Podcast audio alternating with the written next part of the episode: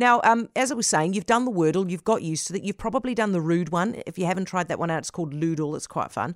Uh, you might have done the Quordle, where you do four all at once, and you might have done the Heardle, where you try to guess, or the Worldle, or the Nerdle. Like it just goes on and on. Anyway, what we have now is Heardle with a Kiwi makeover for New Zealand Music Month, and the guy who's behind it, the musician who developed the game, is James Mack. Hey, James.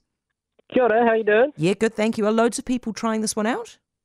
Uh, it seems like it, yeah. I, I can kind of see user numbers and things like that. And I think yesterday there was something like 3,000 or something, you know, over the course of the day, which I thought was pretty amazing. And and you've got people using it from all around the world.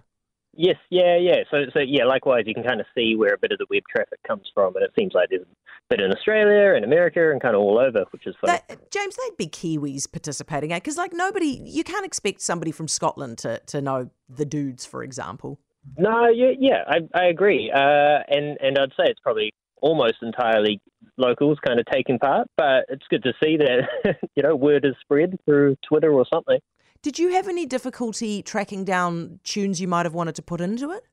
Yeah, well, um, unfortunately, it's kind of built off uh, like the SoundCloud music library, so not like Spotify or anything. And uh, I kind of found that there's a lot of cool New Zealand acts that don't have their music on there, so I couldn't put I couldn't put any dudes in there or any good shirts, which is a bit of a maybe a bit of a hint for the next few days. But um, yeah, That's a pity, isn't it? Okay, are you going to tell us what the song is today?